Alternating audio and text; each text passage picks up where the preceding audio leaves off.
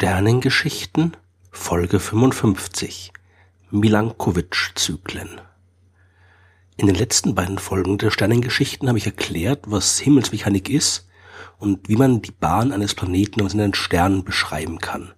Ich habe erklärt, wie sich die Bahn der Erde im Laufe der Zeit verändert und ich habe festgestellt, dass uns in den nächsten paar Milliarden Jahren in der Hinsicht keine Gefahr droht. Die Erde wird weiterhin als dritter Planet der Sonne ihre Runden ziehen und nicht mit irgendwelchen anderen Himmelskörpern zusammenstoßen. Und wenn die Erde der einzige Planet im Sonnensystem wäre, dann würde sie ihre Runden auch immer auf exakt die gleiche Weise ziehen. Aber das sind eben noch sieben andere Planeten und vor allem die gravitativen Störungen der beiden größten Planeten, Jupiter und Saturn, die sorgen dafür, dass sich die Bahn der Erde im Laufe der Zeit ein klein wenig ändert. Die sechs Bahnelemente, die ich in der letzten Folge vorgestellt habe, die sind wegen der Störungen nicht konstant. Und das hat durchaus spürbare Auswirkungen auf die Erde. Nehmen wir zum Beispiel die Exzentrizität. Die beschreibt, wie stark die Umlaufbahn der Erde von dem perfekten Kreis abweicht. Je kleiner die Exzentrizität, desto kleiner ist auch die Abweichung. Bei der Erde ist die Exzentrizität tatsächlich sehr klein momentan, beträgt äh, nur 0,017. Die Erdbahn folgt also einem fast perfekten Kreis, aber eben nur fast. Der Unterschied zwischen dem sonnennächsten Punkt der Erde und dem sonnenfernsten Punkt, der beträgt knapp 5 Millionen Kilometer und verglichen mit dem durchschnittlichen Abstand zwischen Erde und Sonne, der 150 Millionen Kilometer beträgt, ist das kaum der Rede wert. Und deswegen spielt für das Klima der Erde auch keine Rolle, dass unser Planet seinen sonnennächsten Punkt jedes Jahr um den 3. Januar erreicht. Also dann, wenn bei uns auf der Nordhalbkugel Winter herrscht. Am sonnennächsten Punkt im Januar erreicht die Erde zwar tatsächlich ein bisschen mehr Energie von der Sonne als am sonnenfernsten Punkt im Juli, aber der Unterschied ist so gering, dass es auf die Jahreszeiten keinen Einfluss hat. Aber die Exzentrizität ändert sich im Lauf der Zeit. Die Störungen der anderen Planeten, vor allem eben von Jupiter und Saturn, die sorgen dafür, dass die Exzentrizität mit einer Periode von ungefähr 413.000 Jahren größer und kleiner wird. Natürlich ist das keine exakt periodische Angelegenheit. Es gibt auch diverse kürzere und längere Perioden und über sehr lange Zeiträume hinweg betrachtet ist dann gar nichts mehr periodisch.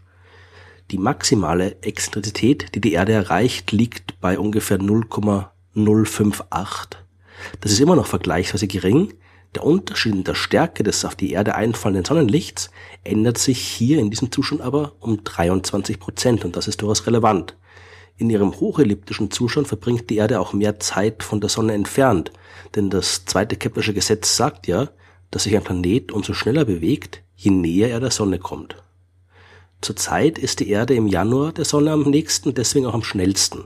Das Halbjahr, in dem auf der Nordhalbkugel Herbst und Winter herrscht, das ist darum auch ungefähr sieben Tage kürzer als die Sommer-Frühling-Hälfte. Und je größer die Exzentrizität der Erdbahn im Laufe der Zeit wird, desto größer auch ist dieser Unterschied und desto ausgeprägter sind die Jahreszeiten. Zyklen dieser Art nennt man nach dem serbischen Mathematiker Milutin Milankovic, der sich als erster damit beschäftigt hat, die Milankovic-Zyklen. Und die Veränderung der Erdbahn, die ist nur einer davon. Ein anderer Zyklus betrifft die Präzession der Erdachse. Die Achse, um die sich die Erde jeden Tag einmal dreht, die steht ja nicht senkrecht auf die Ebene der Erdbahn, sondern die ist geneigt.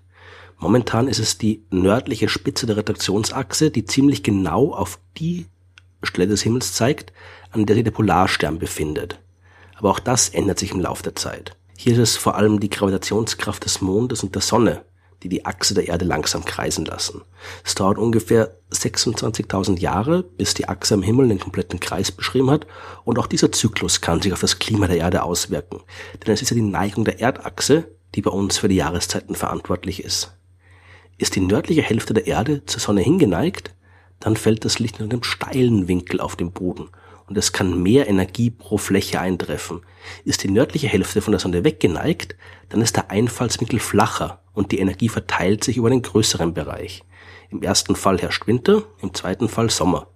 Es spielt aber auch eine Rolle, wann die Jahreszeiten im Jahresverlauf stattfinden. Momentan findet der Winter auf der nördlichen Hemisphäre dann statt, wenn die Erde ihren sonnennächsten Punkt erreicht. In ungefähr 11.000 Jahren zeigt die Erdachse aber in eine andere Richtung. Und die Erde wird ihren sonnennächsten Punkt genau dann erreichen, wenn auf der nördlichen Hälfte gerade Sommer herrscht. Die Jahreszeit auf der Nordhalbkugel, die werden also intensiver werden. Und die Winter werden dauern. Das kann dramatische Folge haben, denn ein Großteil der Landfläche der Erde befindet sich auf der nördlichen Hälfte. Und wenn dort die Winter länger dauern, bleiben Schnee und Eis länger liegen und können länger Sonnenlicht ins All zurückreflektieren. So kühlt die Erde dann immer weiter aus und eine Eiszeit kann beginnen. Natürlich gibt es ja noch jede Menge andere Faktoren, die man berücksichtigen muss. Zum Beispiel, wie stark die Achse der Erde geneigt ist. Momentan sind das 23,5 Grad. Im Lauf von ungefähr 41.000 Jahren kann das aber zwischen 22,1 und 24,5 Grad schwanken. Und auch das verstärkt die Jahreszeiten. Bei der größten Neigung sind die Winter am kältesten und die Sommer am wärmsten. Und auch die Lage der Erdbahn im Raum ändert sich. Die Bahn dreht sich langsam um die Sonne und schwankt dabei im Lauf von Jahrzehntausenden hin und her. Die Zyklen bestimmen, wie viel Sonnenlicht auf die Erde fallen kann und damit bestimmen die in letzter Konsequenz auch das Klima. Die Effekte können sich dabei gegenseitig verstärken oder auch ausgleichen. Es ist deswegen nicht immer so leicht, das Klima anhand der Veränderung der Erdbahn tatsächlich vorherzusagen. Die Klimadaten, die wir aus Baumringen und Eisbohr kennen, über die Vergangenheit gewonnen haben, die zeigen zwar eine große Übereinstimmung mit den verschiedenen Milankovic-Zyklen, aber die Übereinstimmung ist nicht perfekt. Denn natürlich spielt es auch eine große Rolle, was auf der Erde selbst passiert. Vulkanismus und Plattentektonik bestimmen, wie viel CO2 in der Atmosphäre vorhanden ist und damit auch die Stärke des Treibhauseffekts. Und in den letzten Jahrzehnten haben wir Menschen begonnen, die Zusammensetzung der Atmosphäre zu verändern. Und dieser menschengemachte Klimawandel, der spielt sich auf viel kürzeren Zeitskalen ab, als der langsame Wechsel von Eis- und Warmzeiten durch die Milankovic-Zyklen verursacht wird. Die Himmelsmechanik erforschen die Menschen schon seit Jahrhunderten und mittlerweile haben wir recht gut verstanden, wie sich die Bahn eines Planeten im Lauf der Zeit verändert. Die Himmelsmechanik hat die Wissenschaftler auf das Chaos in der Natur aufmerksam gemacht und uns gezeigt, dass sich nicht alles exakt voraussagen lässt. Seit einigen Jahrzehnten lernen wir auch, wie man das Wissen über chaotische Prozesse auf die Klimawissenschaft anwendet. Aber bis der Zusammenhang zwischen Himmelsmechanik und Klima vollständig verstanden ist, da wird noch sehr viel Zeit vergehen.